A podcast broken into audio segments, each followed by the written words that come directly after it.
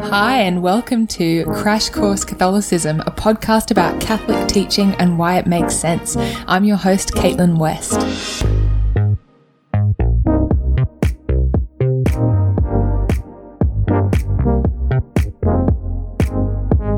Hello, welcome. Oh my gosh. Guys, I'm so excited for this episode. We are up to the eighth commandment, which is you shall not bear false witness against your neighbor.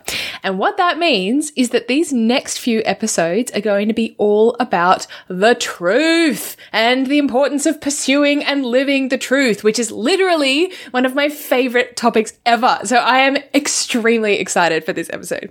Okay. Oh, and before we start, I just want to give a quick shout out to my friend Ailish for her indirect help with this episode. I literally just finished a course on the fundamentals of philosophy not literally, it was like three days ago.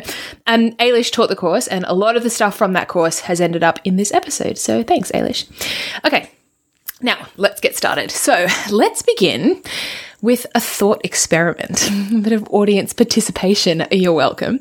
Imagine that someone invented a machine that you could hook yourself up to, and it would be kind of like, you know, Avatar or The Matrix. So you would go into this fake computer simulation world and live your life there.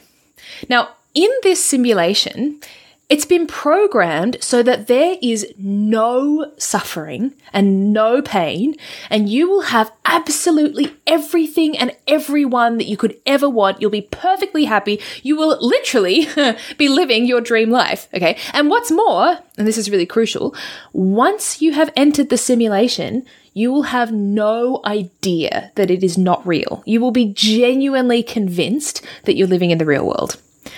And the question is, would you do it?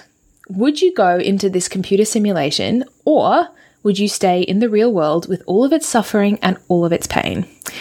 I love this question. I ask it to people all the time to the point where people are like, Caitlin, it's seriously, we're trying to have breakfast. Do we have to talk about philosophy at like seven in the morning? And I'm there like, yes, but would you do it?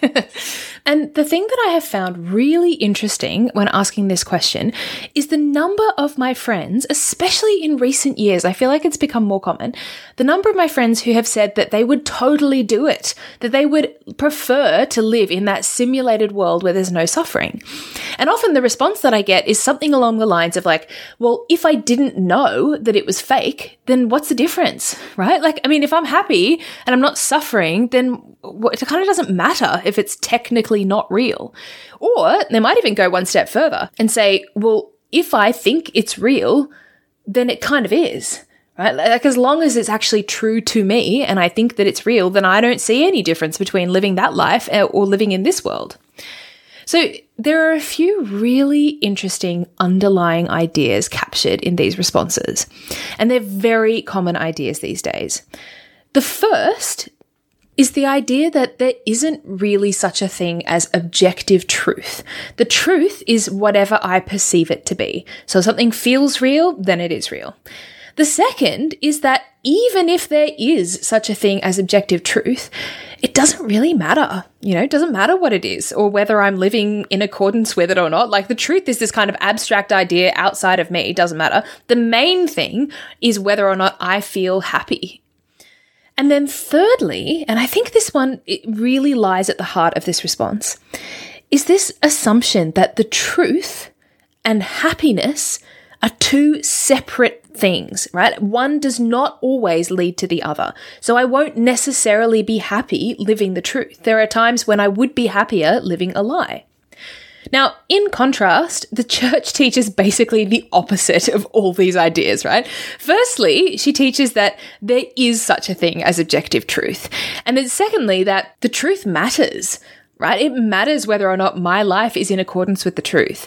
And then thirdly, that truth and happiness are actually ultimately inseparable. They're, they're bound up with each other, and that we will always ultimately be happier if we live in accordance with the truth. Okay, so let's step through each of these three ideas, beginning with the concept of objective truth. Now, we all know that not everything is objective. Some things are subjective and a matter of personal taste. So whether, you know, coriander tastes nice or whether cats are better than dogs. I mean, dogs are better, come on. but like, whatever, that's just my truth, you do you. but then there are other things that are objectively true or false. So, for instance, the question of whether or not God exists. Like, that's not something where he can exist for me, but not exist for you. No. God either exists or he does not exist, and I'm either right or I'm wrong in my opinion about it. It's called the principle of non contradiction. Something can't be and also not be at the same time and in the same respect. And then the same thing goes for moral and ethical questions. There are certain things that are objectively morally okay or not okay. And we can see this when we look at laws, right? The entire legal system, the justice system is built on this idea that there are things that we can point to and say, okay, no, you did the wrong thing and you need to be punished for it. And that's not just my opinion, because if it was just my opinion, then I would have no right to send you to jail. I'd be like, well, I think it's bad that you murdered someone, but you don't think it's bad, so who am I to judge? Okay. Now, there is such a thing as a concept called legal positivism, which is basically just a form of relativism. It's this idea that all morality is socially constructed. So that means that if a government says that something is legal or that it's okay, then that makes it morally okay because, you know, there's no objective right or wrong. So it's not that it's objectively wrong to murder someone. It's just that, you know, as a society, we've all agreed that we don't like murder and we've sort of constructed these values and laws around that. And that's why, you know, we can punish someone for committing murder. And then something that's legal in one country might be illegal in another country, and that's fine. I don't have the right to judge the morality of any other country's laws. Now, Interestingly, this concept of legal positivism became super problematic in the 20th century when it came to the Nuremberg trials, when Nazi soldiers were on trial for committing genocide, because they were basically using legal positivism. They were saying, well, what we did was legal at the time. The government said it was okay. We thought it was okay. Hitler said it was okay. We were just following our own laws. So you have no right now, after the fact, to tell us that we were objectively doing the wrong thing. And of course, the courts had to be like, uh, okay, no. Genocide, objectively wrong. You can't do that. That's bad. Okay, so there is such a thing as objective truth. Now, let's move on to the idea that this truth matters. Why does it matter if I am living in accordance with truth? Well, point 2467 of the Catechism says, Man tends by nature toward the truth. In other words, truth is not just like an optional extra. We as human beings are actually built for the truth. And we see this in every human person, right? Even little kids. You know how little kids go through that phase where they're constantly asking why about everything until their parents go slightly mad, right? And then as we get older, we continue to ask questions. And in fact, we ask bigger questions. Things like, why am I here? Why should I go to work every morning? What's the meaning and purpose of my life? Now, these days, that instinct to seek the answers to the big questions might be harder to see in other people because it's so easily kind of suppressed or drowned out by things like, you know, Netflix and social media, right? But even in those situations when someone's instinct for the truth has been kind of deadened, and I've seen this happen before, right? Like someone will just be kind of like toddling along, perfectly content, no big questions, don't care. And then all it takes is one significant life event. Someone dies or gets a divorce or a relationship breaks down, and suddenly we're all crying on the bathroom floor asking what the point of everything is. So as human beings, we have this innate capacity and desire to seek truth. And when we aren't living in accordance with the truth, we ultimately can't be truly happy. So, to illustrate this idea, we can think about the movie The Truman Show. Such a good movie. In this movie, it's kind of like that thought experiment that we were talking about, right? Where Truman is living this life that is completely perfect, but it isn't real. It's all fake. And you can see in him, even before he knows that it's fake, you can see this kind of restlessness. And then as he starts to realize that everything around him is a lie, he's just desperate to get out. And it's really interesting because right at the end, he's actually offered this option to stay in the fake world, even though he knows it's completely fake. And he doesn't take it. He's like, no way. I, I can't, I can't live this life that I know is a lie, even though it's a completely perfect life with no suffering. And then this leads us to that third point, which is that truth is bound up with goodness and happiness. We will always be happier when we seek the truth, that deeper knowledge of who I am and why I'm here and how I can be a better person. And why is that? Why is it that the truth will always make me happy? Well, point 2464 of the Catechism reminds us that the fullness of truth is God. God is truth itself. So when we seek truth, we're ultimately seeking God. And what do we know about God? Like, if we go all the way back to our fourth episode where we talked about what God is like, we said that He is, by definition, not just truth itself, but also the fullness of all goodness and beauty and love and existence, and that all of these things are completely united in Him. So when we pursue truth, we are also ultimately pursuing goodness and beauty and love as well. That's why our Lord can say in John chapter 8 that you will know the truth and the truth will set you free. Now, I remember hearing that quote when I was a kid and kind of not trusting it. I was like, mm, I don't think that that's necessarily true. Seven year old me thinking that I'm smarter than Jesus. but seriously, it does seem like a kind of hyperbolic claim for Jesus to make, right? That the truth will necessarily set you free. I mean, of course, sometimes it does, but surely not always. You know, like what if you commit a crime and then you own up to it and then you go to jail? You know, in that instance, the truth is doing the literal opposite of setting you free. Or what if you, you know, went up to your colleague at work and told her that her skirt made her look really frumpy and then she felt terrible? The truth can have terrible consequences, and maybe sometimes it's better for us to tell a lie. Well, in response to seven year old Caitlin, two things. First of all, in that example with the frumpy skirt, maybe in that instance, the problem isn't so much the truth as the way that it was delivered, right? Our obligation to pursue truth doesn't cancel out our obligation to be kind. No one is suggesting that just because it's true, you get to say whatever you want, right? You get to go up to someone and be like, you look like an idiot, hashtag the truth will set you free. I mean, maybe it's true that it's not a very flattering skirt, but maybe I'm not the person to share that information. Or maybe I have to say it in another way. Or maybe it's more of a situation of personal taste than objective truth, and I actually shouldn't say anything. So we have to be prudent and delicate and charitable when it comes to sharing the truth. And we'll talk about that more in the next episode. And then, secondly, in order to understand what the truth will set you free means, we need to actually clarify what freedom is. What does it actually mean to be set free? No one is suggesting, I mean, unless they're completely insane, that the truth will always make you feel good or that it will always let you do whatever you want. Okay, so by freedom, we don't mean total license or pleasure or, you know, just good vibes. What we mean by freedom is a much deeper and richer and truer sense of peace and joy and real true freedom that we might not immediately feel in the moment, but that ultimately is the result of sincerely pursuing the truth, even if along the way it means that we have to suffer.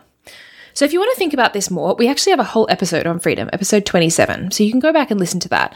But just as an example to illustrate this idea, let's return to that question of you know, what happens if you own up to a crime and then you go to jail? Are you free then? Let's think about Les Mis, right? The character Jean Valjean. He's this escaped criminal who has been living under another name. He's been on the run for like 10 years.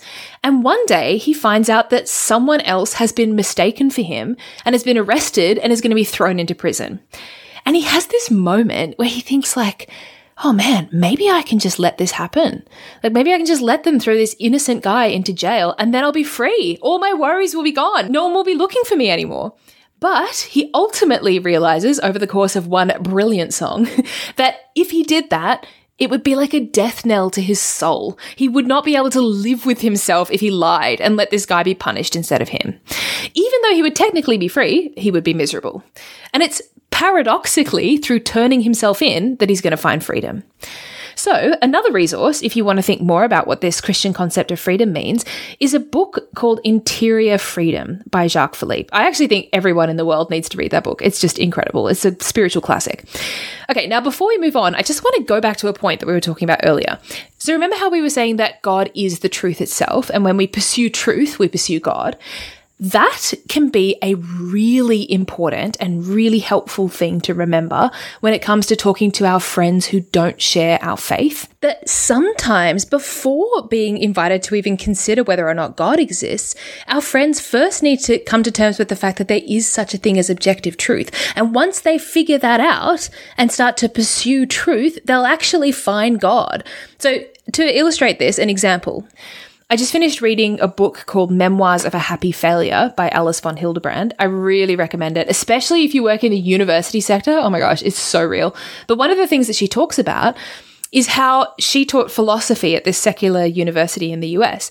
And she was a Catholic, but she literally never talked about Catholicism in the classroom. She never once mentioned it to any of her students in class. She just did like the fundamentals of philosophy. But despite that, a whole bunch of her students actually converted to Catholicism. And the reason for that was that as part of these philosophy classes, she taught them about the existence of objective truth. That was it. And then some of those students got really excited by that idea and they started to seek objective truth off their own bat. And then lo and behold, they eventually arrived at Christianity and they'd come back to her and be like, I'm converting. So if we have friends who don't believe in God, maybe the best place to start, especially now, right, where so many people don't even believe in truth. We have to begin with that question. Is there such a thing as truth? And if there is, where can we find it? You know, what are the questions that I have and where can I find true answers to those questions? And if we can teach people to love the truth and sincerely seek it, then we kind of don't have to worry, right? We can trust that God is going to get them there eventually. Now, pursuing truth, super important, but it's not just an intellectual exercise. So, point 2468 of the Catechism says that we also need to live the truth, which means living uprightness in human action and speech, guarding against duplicity, dissimulation, and hypocrisy. So once we know what the truth is, we actually need to live it. It's no good knowing the catechism off by heart if I'm also like, you know, habitually lying and binge drinking on the weekends and constantly gossiping, right? We actually have to live the truth. So how do we do that? How do we live the truth? Well, the catechism reminds us that the fullness of revealed truth is seen in the person of Jesus Christ.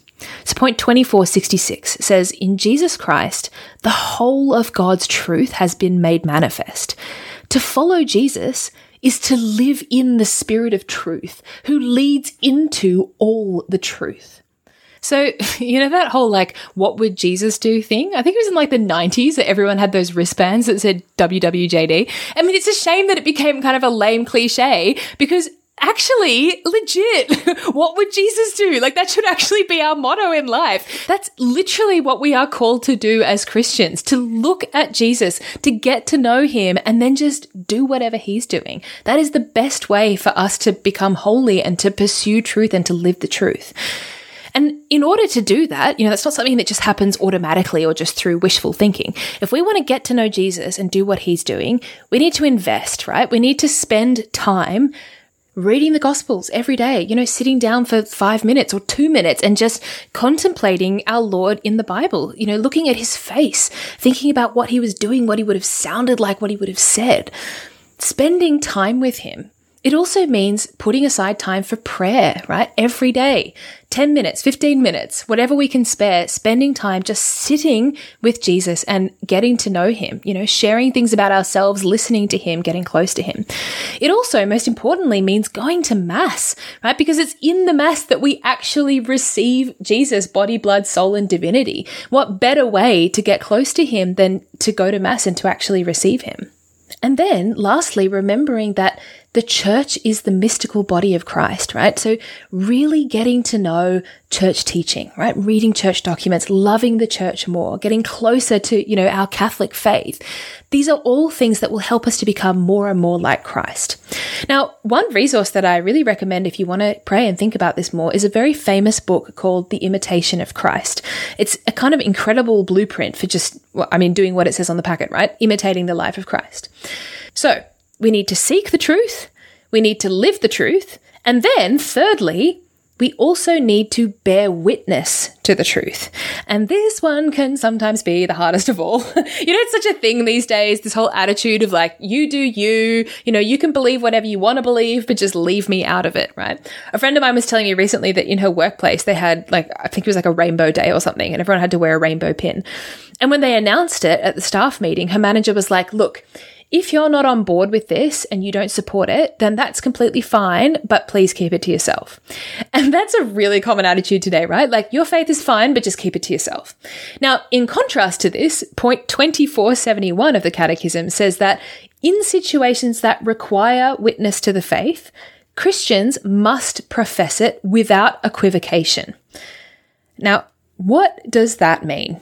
Does that mean that we are always and in every situation required to speak up. Does it mean that my friend should have gotten up at the staff meeting and been like, well, I'm sorry, everyone, but I'm a Catholic and I don't agree with this and you can't silence me? No, no, it does not mean that. Note that the Catechism says in situations that require witness to the faith.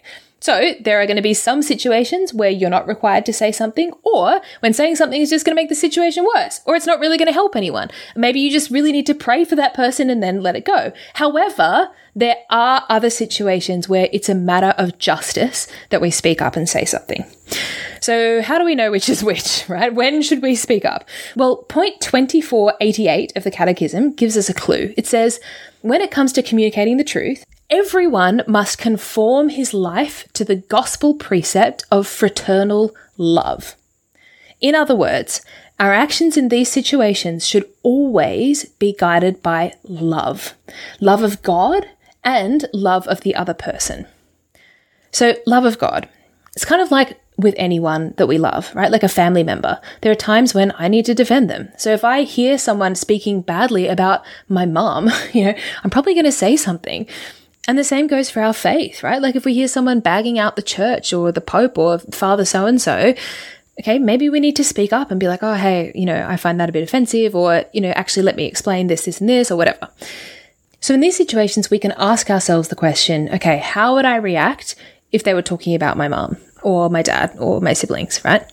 That can be a good kind of guiding question.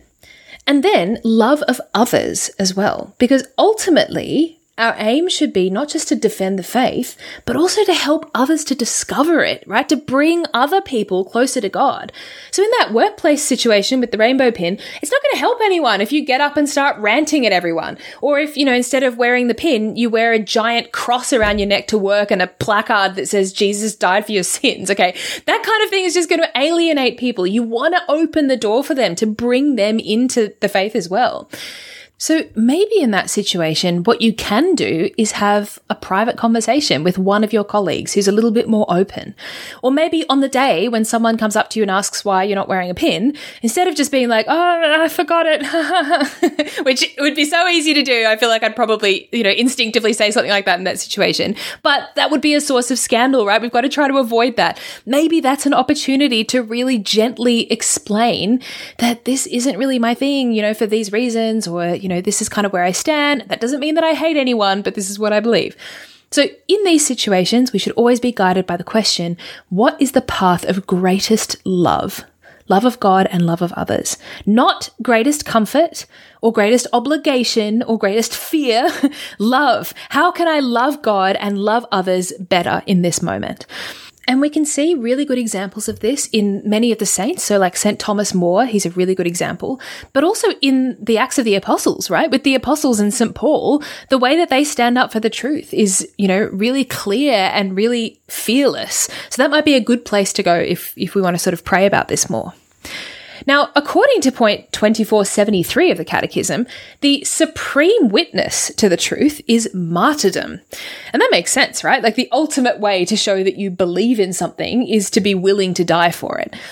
And it's funny because, I mean, I don't know if it's just me, but I've often found myself thinking that martyrdom would be kind of easy. like, it's, I mean, it's one thing to have to get out of bed on time in the mornings. That's way too hard. But hey, being fed to the lions for Jesus' sake, heck yeah, I could do that. I think there's something about the kind of grand gestureness of it that makes it seem like a kind of romantic thing that we would really love to imagine ourselves doing. And we, you know, see those paintings of the saints kind of gazing up peacefully into heaven while the flames kind of go around them. But of course, the reality is that martyrdom is not easy. It's not like a fun, you know, free trip to heaven excursion. And actually, if you look at the lives of the martyrs, one of the things that you'll notice is that often they're already pretty much saints by the time they're martyred. That's actually what gives them the capacity to sacrifice their lives is that they already have so much fortitude and virtue. They're actually already living all the virtues to a heroic degree. Like you'd be pretty hard pressed to find someone who kind of, you know, believed in God and but was kind of really lazy, didn't really do his work very well, wasn't a great friend, didn't do much except going for mass on Sundays. And then one day, you know, the baddies come for him with their guns and he's suddenly like, Yes, I am ready to give my life for Jesus. I mean, that can happen. God can do anything. His grace is powerful. But if we want to be someone who can give our lives for the truth and for the faith, we have to start by trying to be holy now, growing in virtue now. Now, before we wrap up, let's look at a story of a really great example of a modern day 20th century martyr who was willing to sacrifice his life for the truth. His name is Blessed Franz Jagerstatter. I am like low key obsessed with Franz Jagerstatter. He is amazing. So he was this guy who lived in Austria during the Second World War. And as a teenager, he was actually like a bit of a ne'er do well. like he rode a motorbike everywhere and regularly got into punch ups. Apparently, he once went to jail because he got into a really bad fight. Um, but then after he got married, he kind of pulled his socks up and started to really take his faith seriously. He started going to daily mass, started doing his work really well, trying to live virtue. He basically just transformed and people would comment on it. They'd be like, oh my gosh, that Franz guy has gotten really holy.